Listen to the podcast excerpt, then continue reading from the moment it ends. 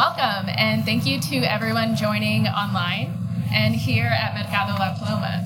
I'm Ariana Rivera Lee, Programming Coordinator at Zocalo Public Square, an Arizona State University Media Enterprise. At Zocalo, our mission is to connect people to ideas and to each other. Everything we do is free and everyone is welcome. We publish original writing and present conversations like this one. You can find us at zocalopublicsquare.org, on podcast platforms, and YouTube.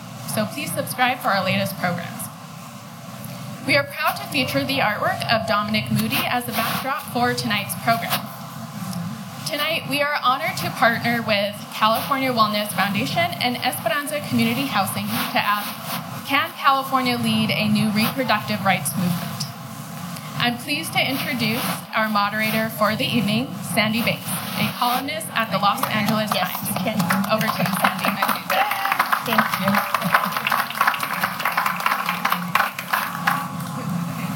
Thank you. We're really lucky tonight to have such a variety of people here. These are people with various levels of expertise and lived experience. First, we have someone that we probably all know, and that's Dr. Barbara Ferrer, who is the director of the Los Angeles County Department of Public Health, which promotes and protects the health of people in Los Angeles County and helps to prevent disease. We know her primarily, I think, now through the last few years of COVID preparations and COVID processes and vaccinations and rules. And I think we all...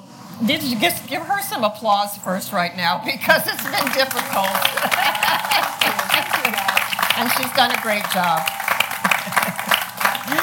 Next, we have Jeanette Robinson-Flint. She's the founder and executive director of Black Women for Wellness.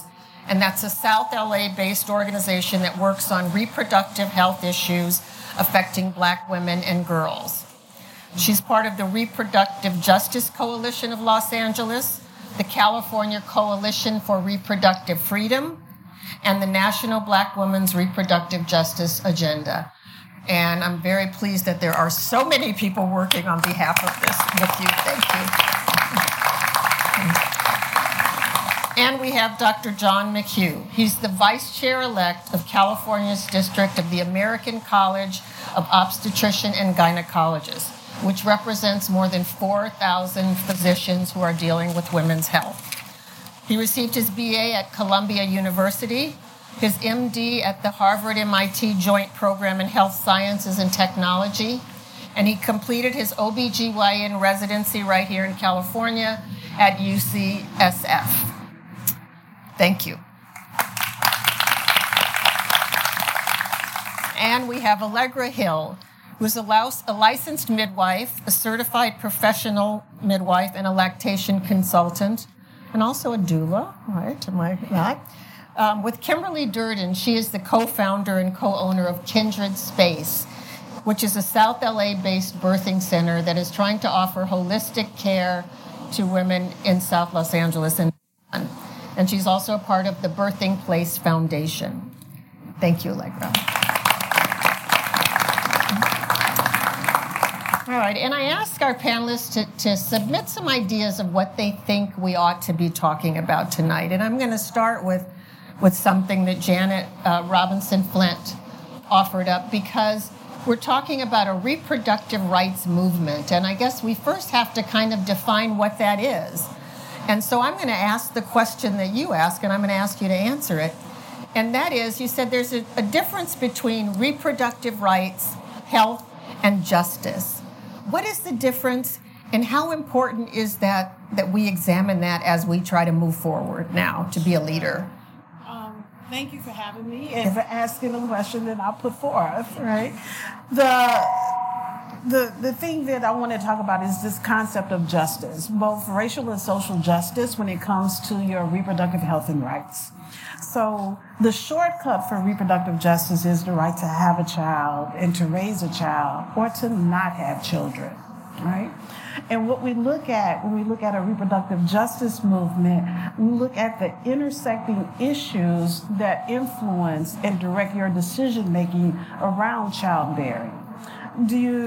Are you in a place where you want to be in your life? Do you have housing? Do you have a job? Do you have education? What's the environment like? Are you exposed to toxic chemicals because you live on top of an oil drilling site? All of those things and more influenced your decision around having a child or not having a child. Even looking at the police violence that we look at in Los Angeles on a regular basis influences the stress level and whether or not we want to have children or what happens to our children once we have them. So what we need at this point in time is a reproductive justice movement, because there are people who have rights but are not able to exercise those rights. There are people who want to access reproductive health care services, but don't have access to those health care services because the justice system prohibits them from being there. So this is not just about access to abortion. This is about a healthy environment that allows you to make choices about your life that you can carry out and that are healthy for everyone. One of the things that I can say is that we met Dr. Ferrer before this issue came. Right. And we met her because we were talking about Black maternal and infant mortality, right? She has made that a priority. I remember going back for years, that has been a priority for her. Yes. So that's still a problem. That's still an issue. It didn't go away.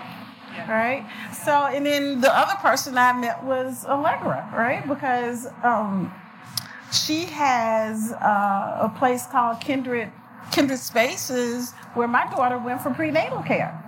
So while my daughter was getting prenatal care, they answered every question and addressed every fear she had with being a Black woman pregnant, right? Because she's a Black woman pregnant in Los Angeles. She hears the data. She hears about maternal mortality. She hears about infant mortality. So all those thoughts fly through her head, right? She hears about obesity and high blood pressure and diabetes and how they influence a pregnancy. All those things go through her head. So that she had access to Kindred Spaces and midwives, that we have a public health system that said, we're making this a priority, was a good thing. So we were prepared and able to talk to each other when this issue of banning abortion, banning the ability to control your own body, to have self-determination and autonomy came up. We could have a working relationship when our board of supervisors said, we're going to make Los Angeles a safe haven. How do you all make that happen? Because not one of us could have done it by ourselves. We needed each other to make this happen. So this movement has been going on and building grassroots level support for a while. Yeah. I mean, we are very fortunate in California, and when we talk about whether we can lead a new reproductive rights movement, we have to understand that there is a lot that has been going on already. California, anticipated what was going to happen.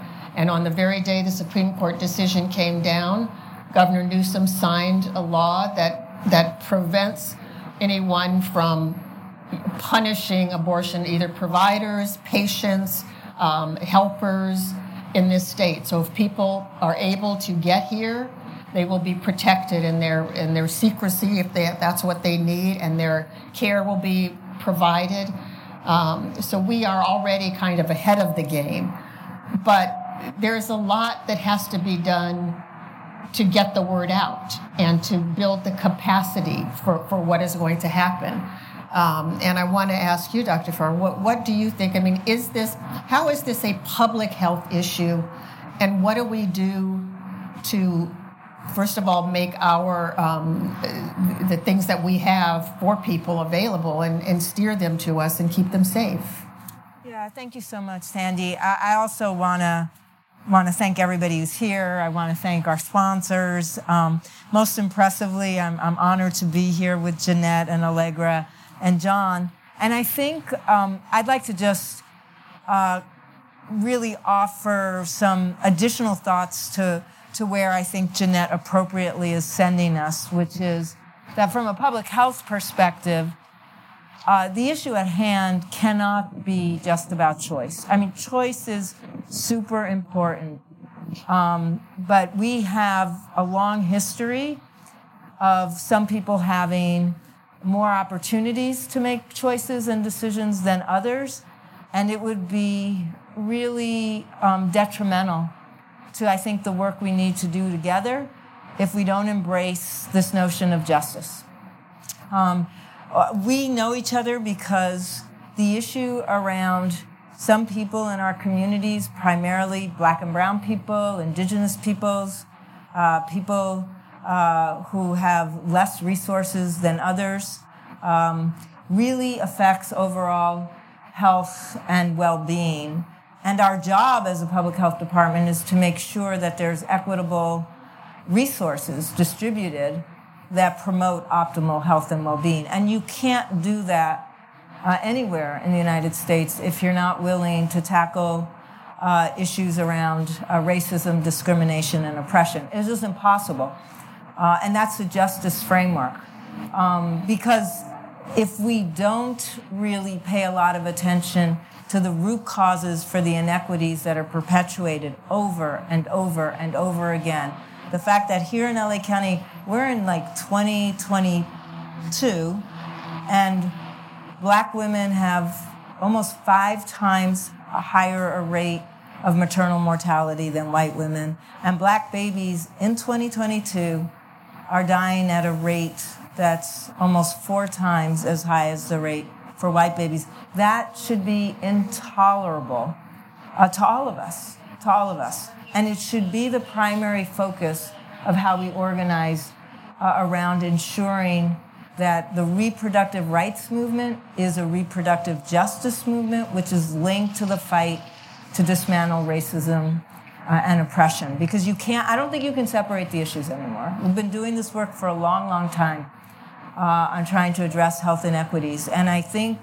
the collective power we have is to actually do the work of a justice agenda and really talk about those root causes that I think Jeanette laid out for us.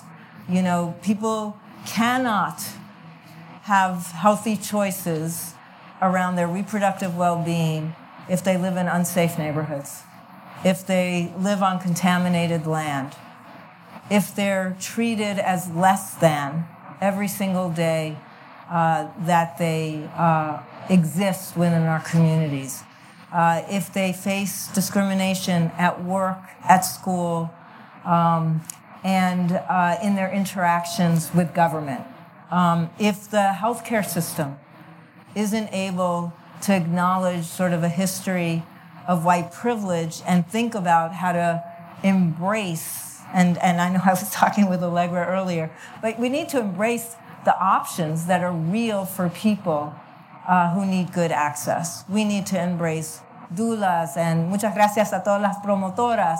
Like, these are, this is where the change is going to happen when we have midwives and doulas and promotoras and health educators that are able to come together and really respond to the services that people need in our community, because they are operating from a place of strength and cultural integrity. Without that, we're going to be lost. So I know you didn't want me to talk myself. And I want to follow up. And I want to say, too, we will be taking questions at the end. So if you are having questions as we talk, write them down and you'll have a chance. That's kind of how we feel in Los Angeles. Do you see yet that being part of the California movement? So far, they've been talking a lot about practical things like putting money aside to, you know, to have more, to provide more services and not letting people be, you know, turned in for doing these things. But does that justice lens inform the state right now, do you think? And what can we do if it doesn't? Okay, that's I think that's up to us. Yes. It's really hard because we need both. We need some short-term actions, and we need a long-term agenda that addresses the sort of overwhelming inequity in how we're using our resources, distributing them. But I do want to sort of note some caution. Is you need to be careful that your short-term agenda doesn't wreck the real work that needs to get done. So I do think that's our role together, is to be very mindful of where we need to be and to make sure that all the steps we take are going to get us there, and not make it harder for us to come together to do the very difficult work of addressing the impact of racism on the people who are most going to be in need in the years to come, for short-term support and to really rectify a long history of wrongs. And it's up to us. We need to get more involved. We need to make sure the state officials know how we feel. And is that what we need to be doing more? I'm going to turn to other folks. Just because, I'm an organizer by training. And people, sometimes don't know that. But, I started as a community organizer. And I believe in organizing. And I believe in the power of people working together. And I've seen it work. And that's about the only thing I've seen work. But I'd love, we have so much brilliance up here. So I'm going to turn it to other folks to sort of comment. I want to ask John, because this, as we talk about, this is not just about choice. You're familiar with all the kind of ancillary issues that it has to deal with conception and pregnancy and transgender issues. And tell us about what are the things that we're not focusing on that we should be as we build this movement? Thanks so much for that question. And I think it's really, really important to think about this. I think that when we look at how many people look at the issue specifically of abortion, a lot of people have mixed feelings. A lot of people have ambiguous feelings, and that's okay to have those feelings. There's an old saying about what happened in Germany many years ago was, we thought they were just coming for one group, and I ignored it, and they thought it was the other group, and I ignored it. This affects all of us. This really affects all of us. The politicians who want to tell you what you can do with your healthcare provider aren't just going to stop at this. They want more than that. They want more control. And it's about issues that many of us may face, even, of different genders, people at different points in their life. Your care is going to be affected as well. And probably the first one, and unfortunately one of our Supreme Court justices has already kind of leaked his feelings about this and said, we're going to go after contraception next, and we're going to go after transgender care next. So one thing I would really say to you, too, is don't just wait for the laws to change. I was talking earlier about setting up the Mercado here. How many years and how much investment had to go into that? That uncertainty is affecting big healthcare organizations right now, because they're saying, maybe we shouldn't open that clinic. Maybe we shouldn't ask this doctor to come to our state after years of training. Maybe that doctor's going to just turn their back on this because there's so much uncertainty. So two forms of contraception that many of you may have family members who have used. One is called Plan B, and the other is IUDs. There are questions about those being legal in some of these states right now, and I think we should all be aware of that. Many of us, I have family members who've had infertility care.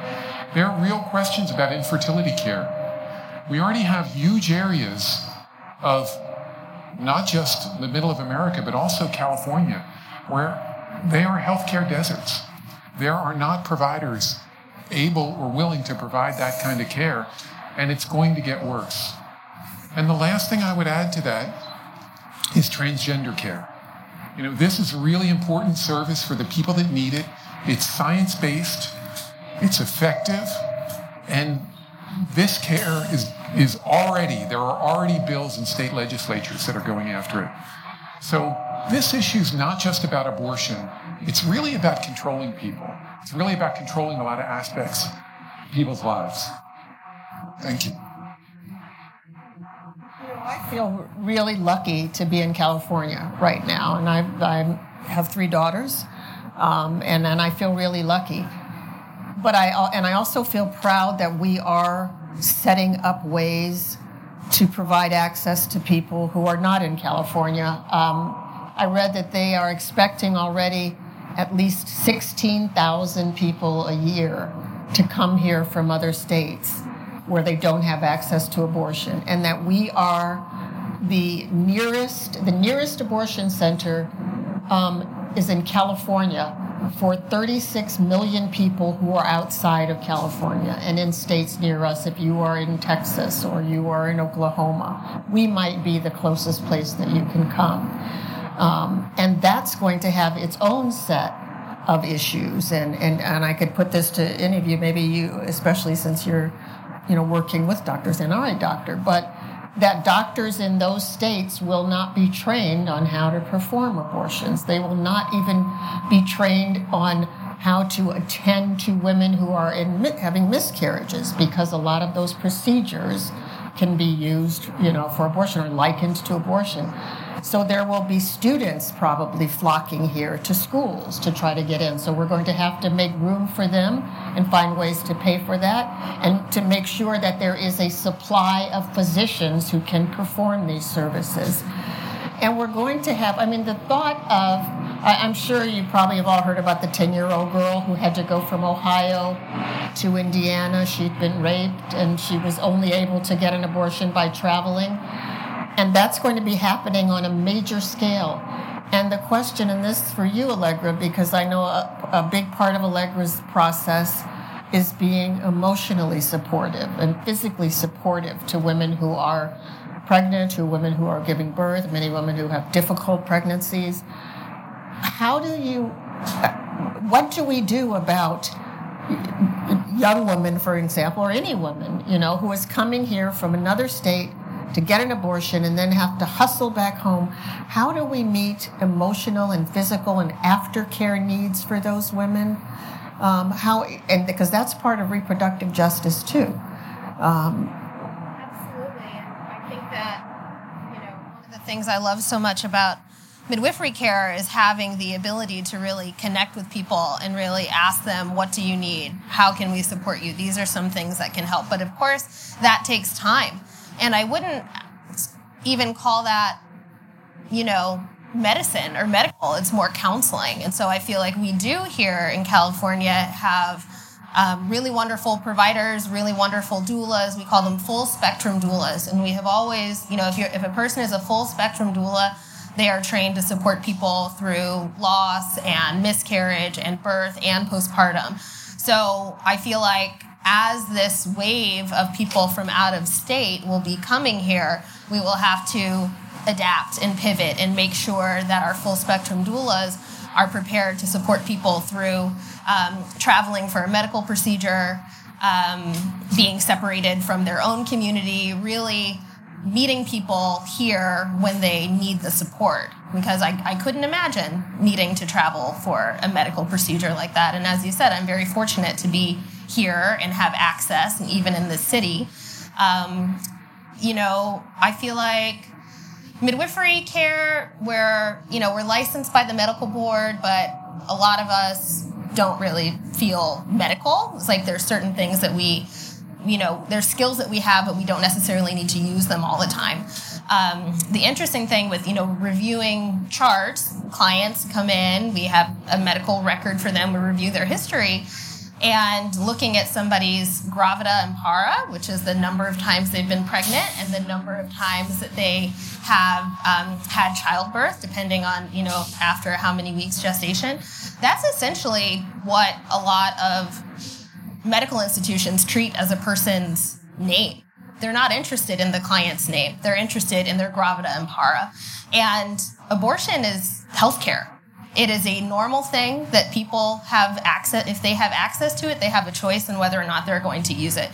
So I really think that, I'm very fortunate to get to look at the data of people who are coming in our care and seeing that people have, if they have a choice, they can access this healthcare. And so I think that there's this big idea of like what abortion is, and especially people, you know, like I said, people have different ideas about it. They have like a certain idea in their head. But I think if we can really remember that it's just, it's healthcare that people should have access to. People should be able to decide for themselves, yeah, based on their own situations. Have you found, Allegra, the emotional component? I mean, I know a lot of women are scared in pregnancy. There's so much, particularly Black women, there's so much that can go wrong. Have you found that being able to talk them through that actually eases the birth process or the... Absolutely. In a lot of... a lot of the counseling that we provide is really addressing and healing past trauma. And sometimes it's emotional trauma, sometimes it's physical trauma, sometimes it's just the way a person felt about the procedure. There can be some shame associated with it. Sometimes clients don't want to disclose it. So it's really, and again, like I'm very fortunate to have the time to sit and kind of peel back the layers of the onion with the client and offer resources if they need more support around that. Let me ask you from the doctor's perspective. I know many of these states are having laws that talk about, the doctor can be, basically there's a bounty on them and someone can turn them in if they're doing that. Is there a sense among obstetricians and gynecologists that this is a scary time, or is there a militant sense, or what would you say that the practitioners are feeling right now? The first thing I would say is yes. There's both of those responses, right? All of us are individuals. All of us have different responses in these situations. I do want to add one other condition that is very common that's been a big issue in other countries around the world, miscarriage management. Yes. Some doctors are afraid to provide care for patients having miscarriages or even ectopic pregnancies because of the uncertainty around this. Some doctors are becoming very, very militant. I think there was a proposal, I know the LA Times covered this, about putting a floating hospital in the Gulf of Mexico to provide care. It's an interesting idea. I don't know the details of it. So some physicians are really moving forward, but I would say that physicians, and not just physicians, often nurses and healthcare organizations, some of them are afraid and cowering and pulling back. All of those answers are true. I mean, it's stunning to be here at this point, I think, as someone who remembers when abortion was not legal and high school classmates of mine had to be, hurried to New York and come back the same day and pretend nothing happened. And it's scary to be here. And I am hearing stories now about women who have to almost die from an ectopic pregnancy before it gets to the time that now you can intervene because it has to do with saving the life of the mother. But, if there are women that are almost dying, there are going to be women that are dying. It's hard to fathom all of this. Can I jump in? Sure, please do. Please do. And please, any of you jump in. Okay. So I just want to say I never thought that medical professionals would have to be frontline revolutionaries, right? Yeah. So medical professionals now have some decisions to make. They have some decisions to make about will they cooperate with this regime of terror that's going on right now. Will they report their clients? Will they perform services? Will they report data? Right? And so I think one of the things that we can do, right, is to make sure that we let our providers know you do not have a legal obligation to report data. Right? And that part of the oath you take is to provide services, life-saving services for your clients. Right? And to remember that as this reign of terror continues until we can do something about it, that one, you don't have to cooperate with it. You do not have to be responsive to vigilantes who want people's data.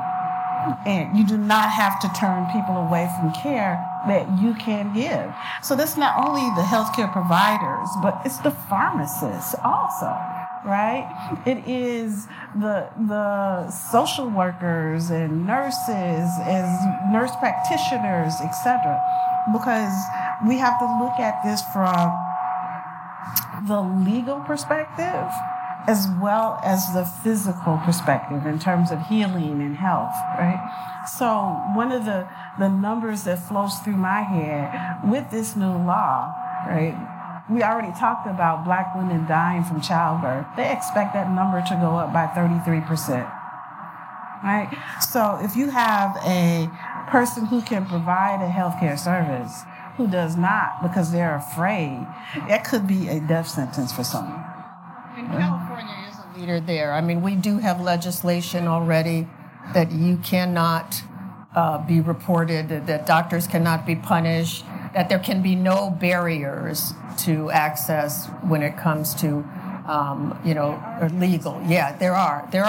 But that's what I was going to say, that how do we make that law effective? You know, is it just a question of getting the news out? Because in order to lead a reproductive justice movement or reproductive rights movement, we're going to have to make sure everybody knows what the rules are and what the freedoms are.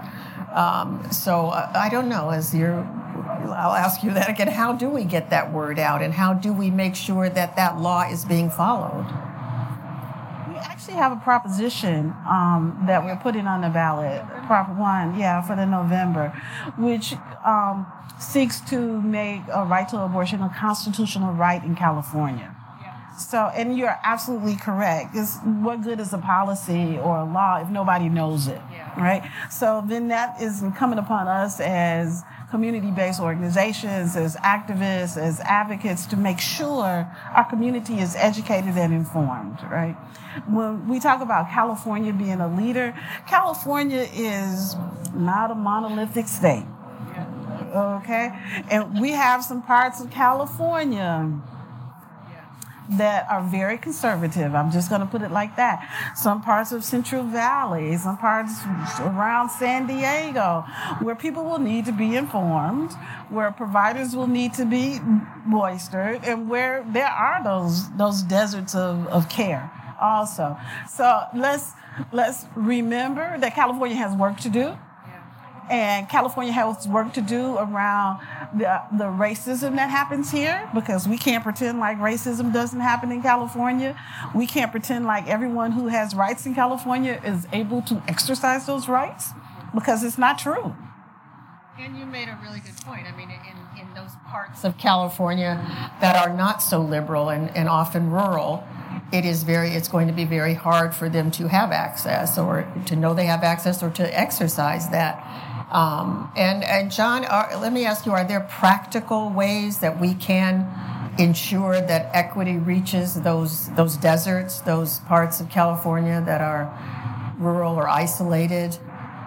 You know, it's really nice being here and hearing about the health education program and the promotores that you have here. I've done some work in different parts of the state in the Inland Empire and far,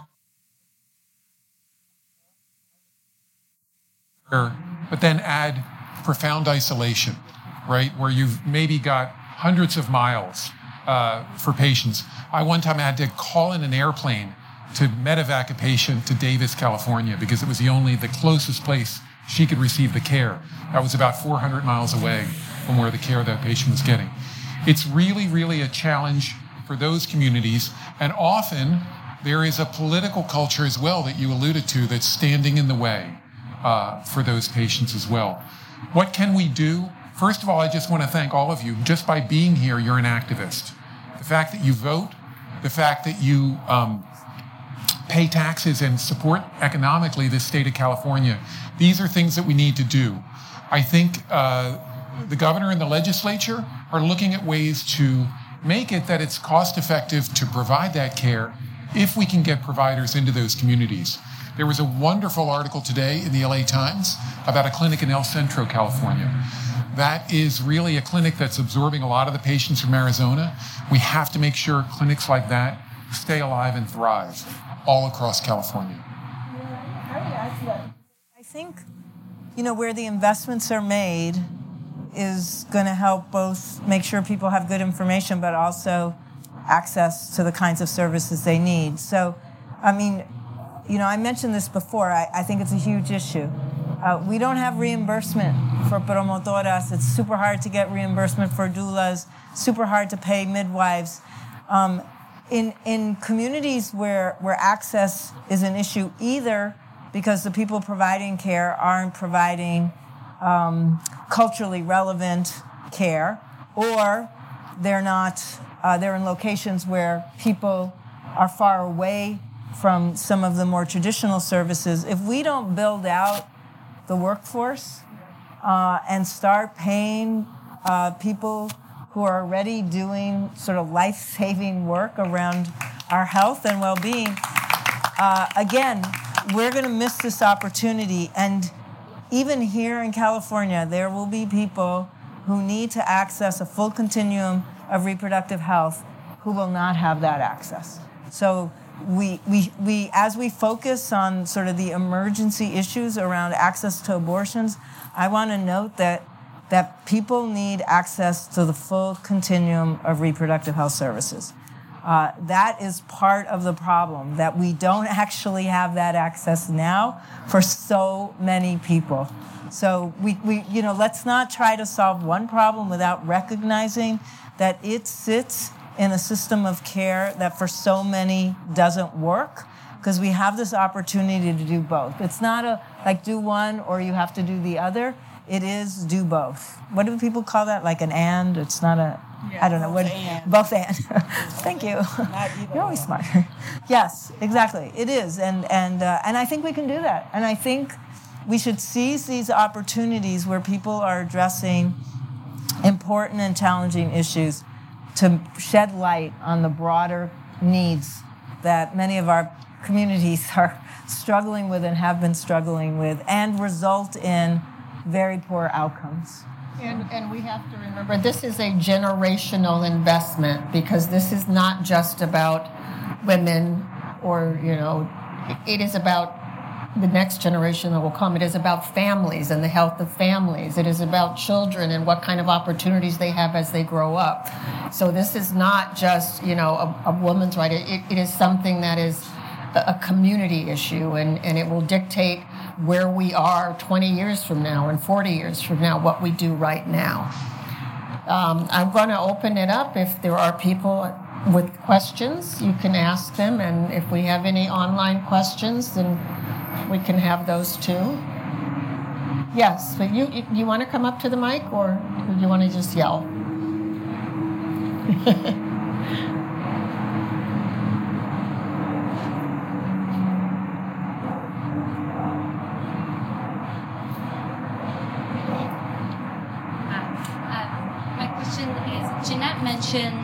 The idea of healthcare revolutionaries, which I thought was really great. And I was wondering if anyone has an example or a story of a revolutionary in the healthcare field right now that they know personally, or someone whose story we could look back on for some inspiration. Thanks. Well, I can just say I can look back on Planned Parenthood for developing networks of people, ordinary people, who would help take young women to places where they could get their needs met, provide them with aftercare, provide them with contraception. And these were, you know, just regular people who were volunteering and helping. So there is much more hostility now, and so it is difficult to mount that kind of revolutionary action with regular people.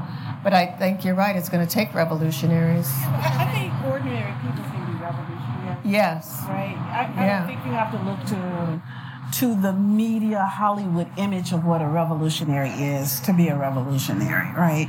It could be simply you exercising autonomy, or you allowing people their power. Yeah. Right? So that's one thing. I think there is a movie out called Jane Doe, which was about women who ran an underground abortion railroad in Illinois out of Chicago. So I know they're filming that. But also when I think about revolutionaries in terms of doctors, I think about Cuba, right? And the docs that they send around the world to work in all types of conditions, right, to provide health care.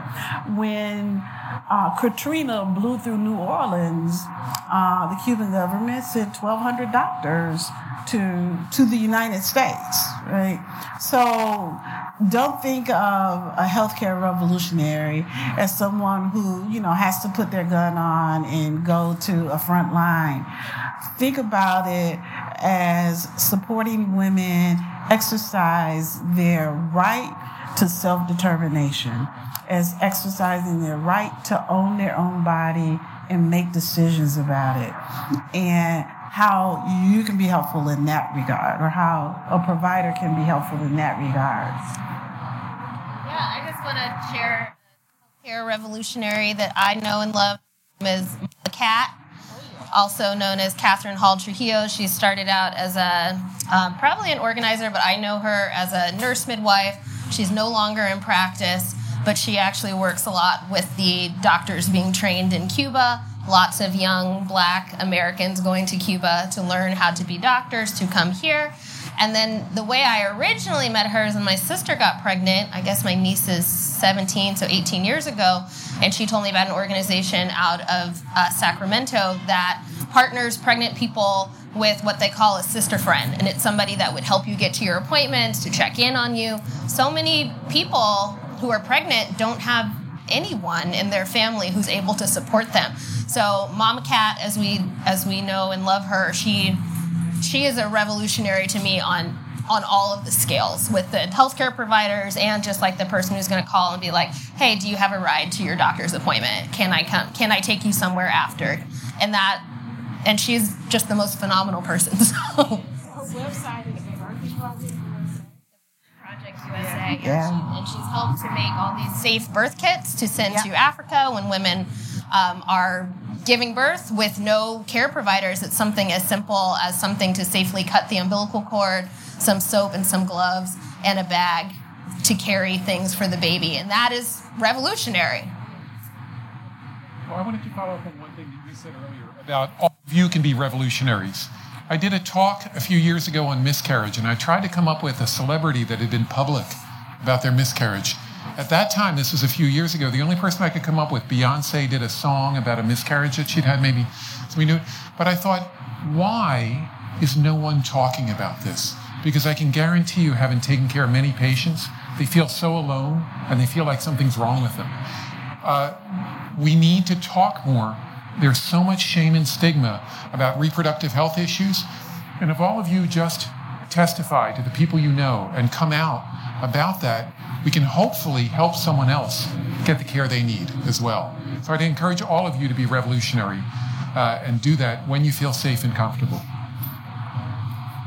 We're almost out of time, but we have one online question, and that is someone wants us to talk more about Proposition 1 and what it will do. That's what's on the ballot in November. And I know, Jeanette, you're very familiar, if you want to. I'm not very familiar. That is a policy person who's very familiar with it.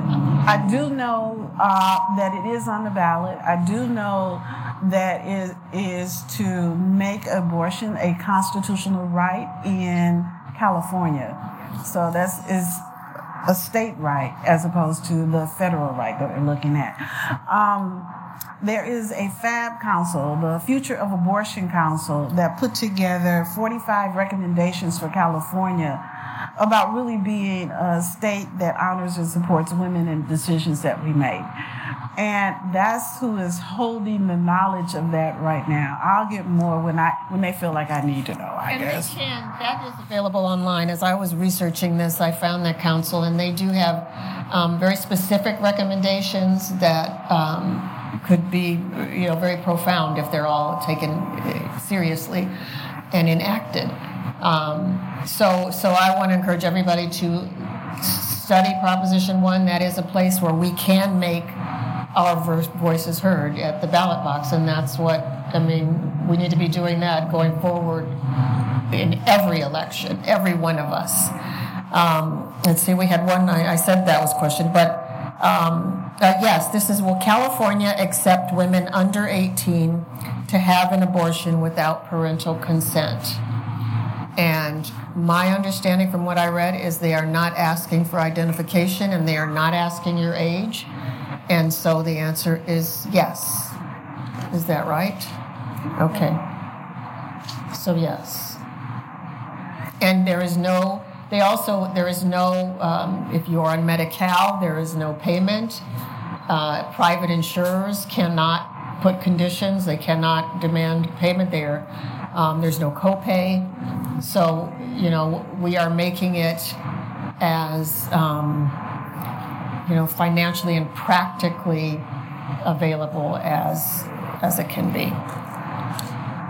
All right, if there isn't... I was going to say, one of the challenges California has also is we have this thing called crisis pregnancy centers. Oh yeah, they're all in the country. Yeah. Yeah, and one of the things we have to be cognizant of that there are many, sadly, fake clinics that will be popping up and that are in California, which will waste your time and your money, your resources, and do not provide you the healthcare services that you need. So that is one of the things that we need to be aware of in California is the, quote, crisis pregnancy centers that are not about providing any type of healthcare services at all. And that has to be part of our state's information campaign and messaging and disinformation campaign so that people can know the difference. And I think that's one of the recommendations that the council has, too. Yes. Also, a few of us talked about maternal mortality, which is a tragedy in America, in a nation with so much resources, that this is happening and the disparity. But all the evidence shows that a third of maternal mortality could be prevented with access to abortion. It's very difficult to cure hypertension. It's very difficult to cure some of the other conditions. And it's very difficult to cure the systemic racism that is behind some of this.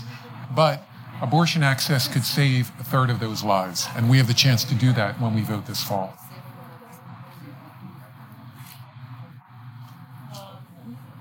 I think that's it. I think that is all of the questions that we have, and we are...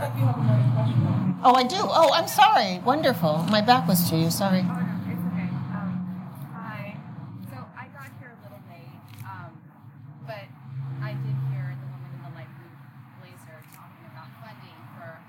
Promotoras de Salud and funding for a continuum of reproductive care. I'm a holistic reproductive care provider here in LA. I was born and raised. I'm familiar with Allegra. I'm familiar with the Kindred Space. And we need to establish abortion as a healthcare right, a human right, access. And that is one of the most powerful things that's happening right now in California. We're all privileged to be in a state that is ensuring that we will make this a constitutional law. But I do feel that in order for us to present ourselves as a state that is leading in reproductive justice, we need to make ourselves a family-oriented state, and we do not have access to affordable housing. We don't have access to parental leave. We don't have adequate childcare, and we're not paying teachers enough. There's a lot of things that are included in the reproductive justice movement, including supporting adjunct healthcare to medical care providers from the postpartum period, a 6-week leave of caring for people who have given birth, who have had C-sections. They're expected to go back to work in less than 6 weeks. This is not just a state issue, but it's a national issue of how we're addressing parental leave. And so when we're talking about paying them, so how are we going to get the funding? How do we become a state that is family-oriented, that is providing parental leave, that is providing adequate care for families? That period of time when women, when people, women, anyone who gives birth, all of us here come from the act of birth. That period of time is so necessary for psychological development, for bonding, for a child to grow up as a beautiful person. So we need to ensure this right. And so there's so much money in California. So where and how do we find this funding to pay for people that are doing this work? And also one more thing, if we want to be revolutionaries, find the families, who have babies, who have children, and ask how you can help them. Show up for them. I know we all have things to do on the weekends, and we want to go out, and we want to, you know, promote our vacations, but take care of the families right now in your neighborhoods and in your own families. So, money and funding. I think it's wonderful that we started out with that issue. When I was asking about abortion, everyone was talking about justice. Justice for families, for communities, racial justice. And so to begin at that and to end on that, I think is a wonderful thing. And now if anybody wants to take that question about where do we get the money and how do we promote funding that is adequate to meet the needs of families, which we do a terrible job at now, particularly in one of the most expensive, regions in the country. Very expensive, no doubt about it. It is really expensive. But I think one of the things that we do have to realize when it comes to money, that where you spend your money is a reflection of your values, right? So if I spend my money with family, with, providing adequate housing, with food, because a lot of us live in food deserts, right? That type of thing, then that's my value. So this is a good year to press California legislators about spending money where we want it, where it's valued, right? This is a great year to do it because California has budget to make that happen.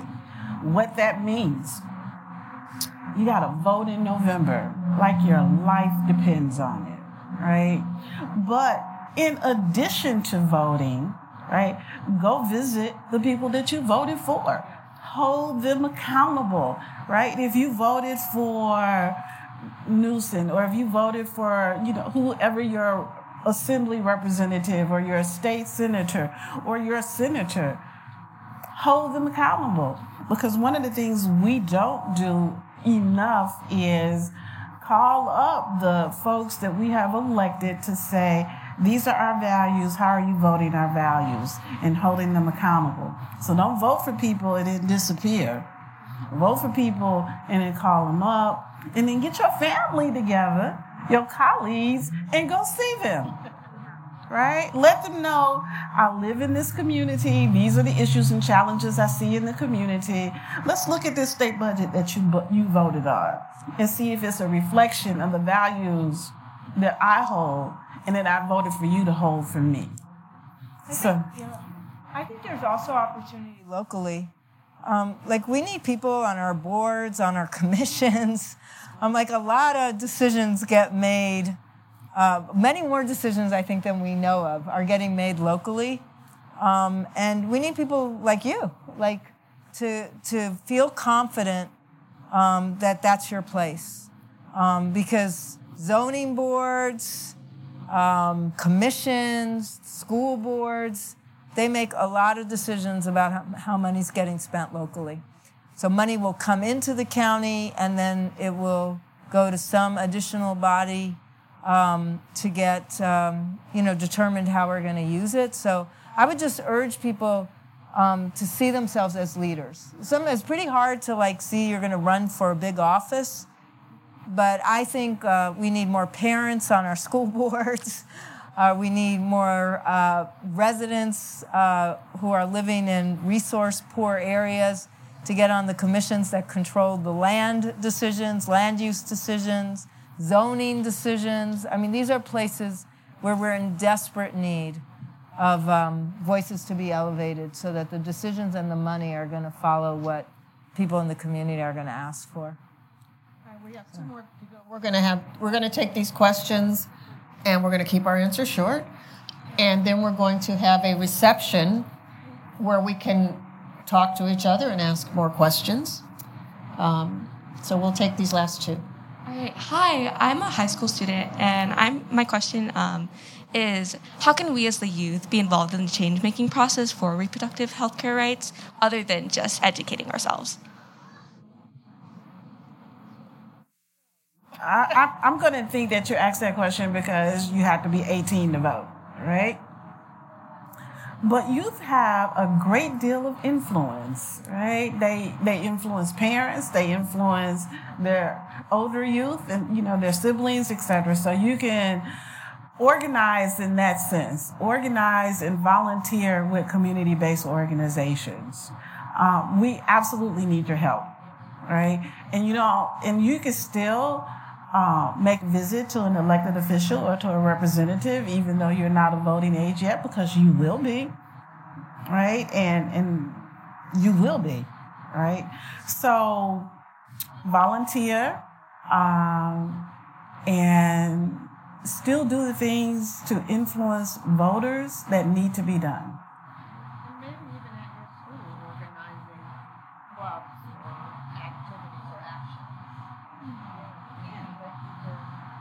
Getting in, yeah, wanting to get involved. Thank you. Thank you. Oh.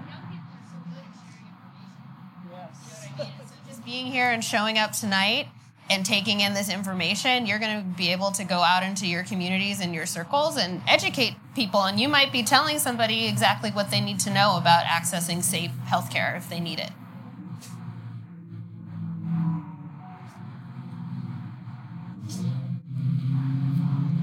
Thank you for this conversation, specifically regarding talk about investment and building out our workforce and reimbursement rates. We've heard a lot about the value of doulas, and I 100% am behind that. Are there any efforts being made right now that anyone is aware of to expand investment in community midwifery care, similar to what Allegra and Kim are doing? And specifically, is ACOG doing anything to support that movement?